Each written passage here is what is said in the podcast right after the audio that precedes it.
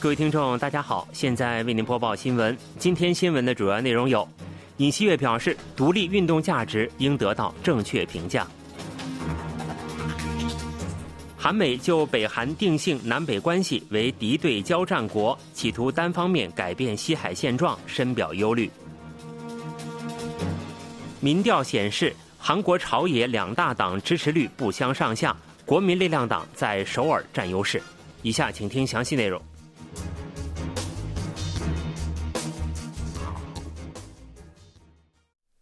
韩国总统尹锡悦表示，一切独立运动的价值都应得到正确评价，其历史应正确的代代相传。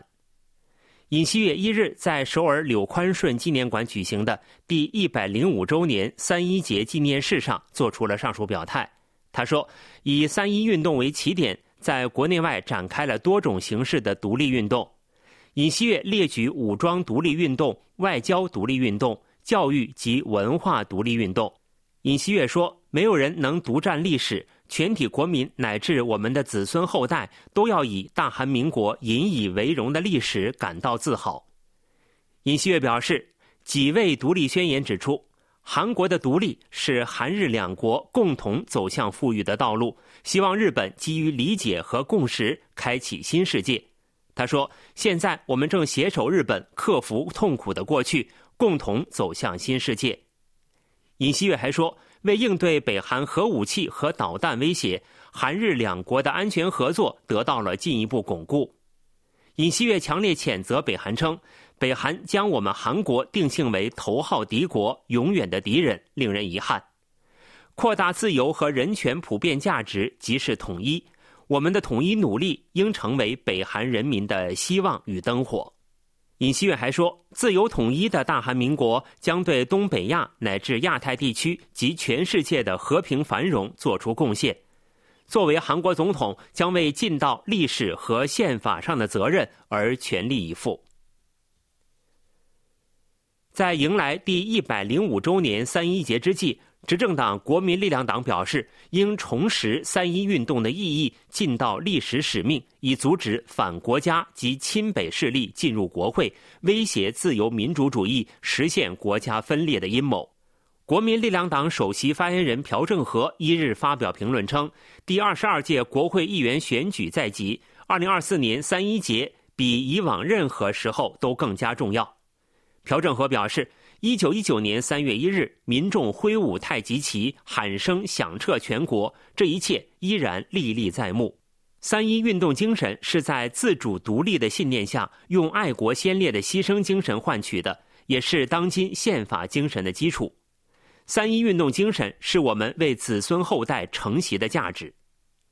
在野党也强调了三一节的意义和殉国先烈的牺牲精神。共同民主党发言人安桂玲表示。向抗拒日本殖民统治和非法行为的独立英雄和殉国先烈的牺牲表示尊敬和感谢。不要忘记，是他们的牺牲换来了大韩民国和今天的我们。安桂玲还说，希望尹锡悦政府铭记三一节的意义和殉国先烈的牺牲。韩美两国当地时间二十九日表示。北韩将南北韩关系定性为敌对交战国，并企图单方面改变西海现状，对此深表忧虑。韩国外交部发布报道资料称，正在美国进行访问的外交部长官赵对列与美国副国务卿库尔特·坎贝尔共进早餐，并做出了上述表示。双方评价说，韩美正在团结一致应对北韩的威胁和挑衅，并决定积极配合遏制北韩的任何挑衅。赵对列表示，在新的韩美同盟七十周年之际，希望今年韩美同盟和韩美日合作得到更进一步发展，并期待曾任美国国家安全委员会印太事务协调员的坎贝尔发挥积极作用。坎贝尔表示，作为国务院副国务卿，非常重视韩美同盟和韩美日合作，韩美日三国副外长之间也要随时进行沟通，强化韩美日合作。他说：“鉴于韩国的国际地位和力量，期待在国际舞台上发挥更多的作用和贡献。美国已做好积极提供支援的准备。”双方在会谈中还就包括通胀削减法案、经济安全、信息合作和人工智能在内的尖端技术合作强化方案交换了意见。今年二月，韩国出口较去年增长百分之四点八，连续五个月保持增长态势。上月农历新年长假导致国内开工日减少，中国春节期间进口需求也减少。虽然存在季节性因素，但从去年十月开始，出口持续呈现正增长趋势。具体来看，半导体出口比去年增长超过百分之六十六。自二零二二年九月以后一路下滑的对中国出口，时隔十七个月也由负转正，总体出口回暖趋势明显。产业通商资源部一日发布了包括上述内容在内的二月进出口动向。据统计，二月出口额为五百二十四点一亿美元，同比增长百分之四点八。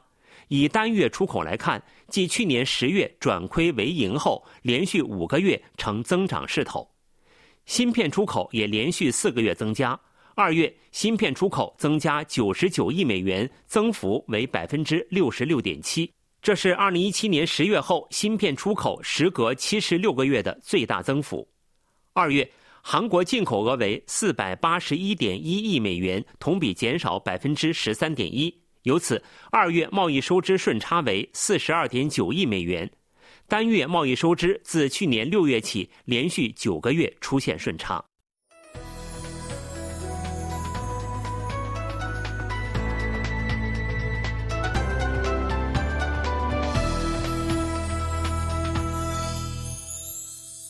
KBS World Radio，这里是韩国国际广播电台新闻节目，欢迎继续收听。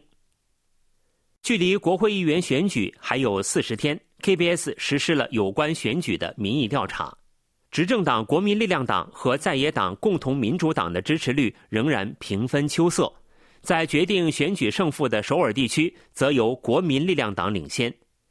在政党支持率方面，百分之三十六的选民回答支持共同民主党，百分之三十九的选民回答支持国民力量党。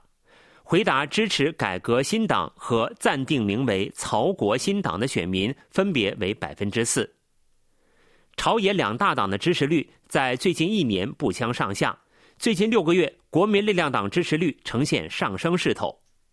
按决定选举胜负的首都圈来看，国民力量党在首尔领先共同民主党十个百分点，两党在仁川、京畿势均力敌。在大田、中青、世宗、江原和济州岛也处于误差范围内。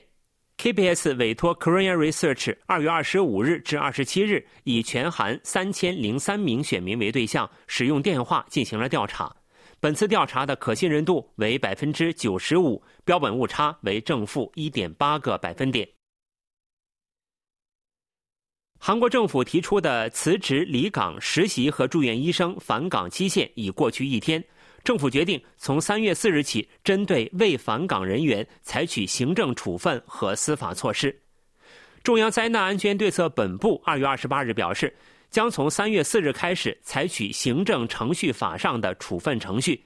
政府将先向拒不返岗的人员发出通知，并听取当事人的意见陈述。中央灾难安全对策本部第一总扩调整官朴敏守强调说。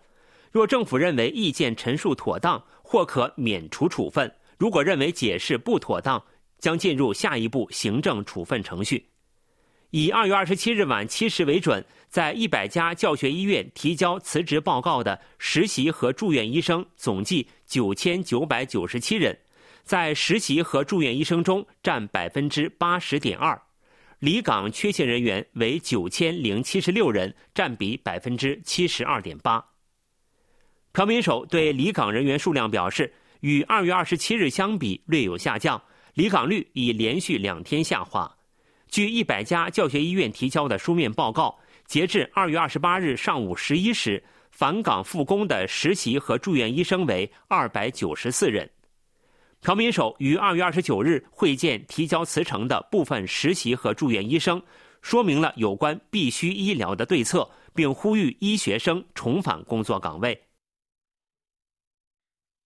美国负责核武器事务的美军战略司令部司令警告说，随着中国、俄罗斯、北韩、伊朗扩大军事合作，美国面临着与多个拥有核武装的敌国同时开战的风险。美国战略司令部司令安东尼·科顿当地时间二十九日在参议院军事委员会听证会上发表讲话时表示：“如今，美国现在面临的挑战与过去经历过的任何挑战都不同。我们正在与拥有与我们相似核力量的两个国家对抗，这两个国家是俄罗斯和中国。”科顿说：“在这种情况下，北韩正在积极研发导弹，加上伊朗的核野心。”这些国家的关系强化后，我们面临的情况也将更加复杂。我们有可能与多个拥有核武装的敌国同时开战。科顿还提及俄罗斯与北韩间的交易。他说：“北俄实际上是什么关系？双方通过新的关系得到什么利益？这些是我们关注的事项。”美国太空司令部司令史蒂芬·怀廷对北韩的太空能力表示。以证明北韩拥有对我们太空体系造成影响的电子战实力。我们正在密切关注北韩的太空体系。他还说，不过北韩还没有具备太空实力的军队。新闻播送完了，是由于海峰为您播报的，感谢各位收听。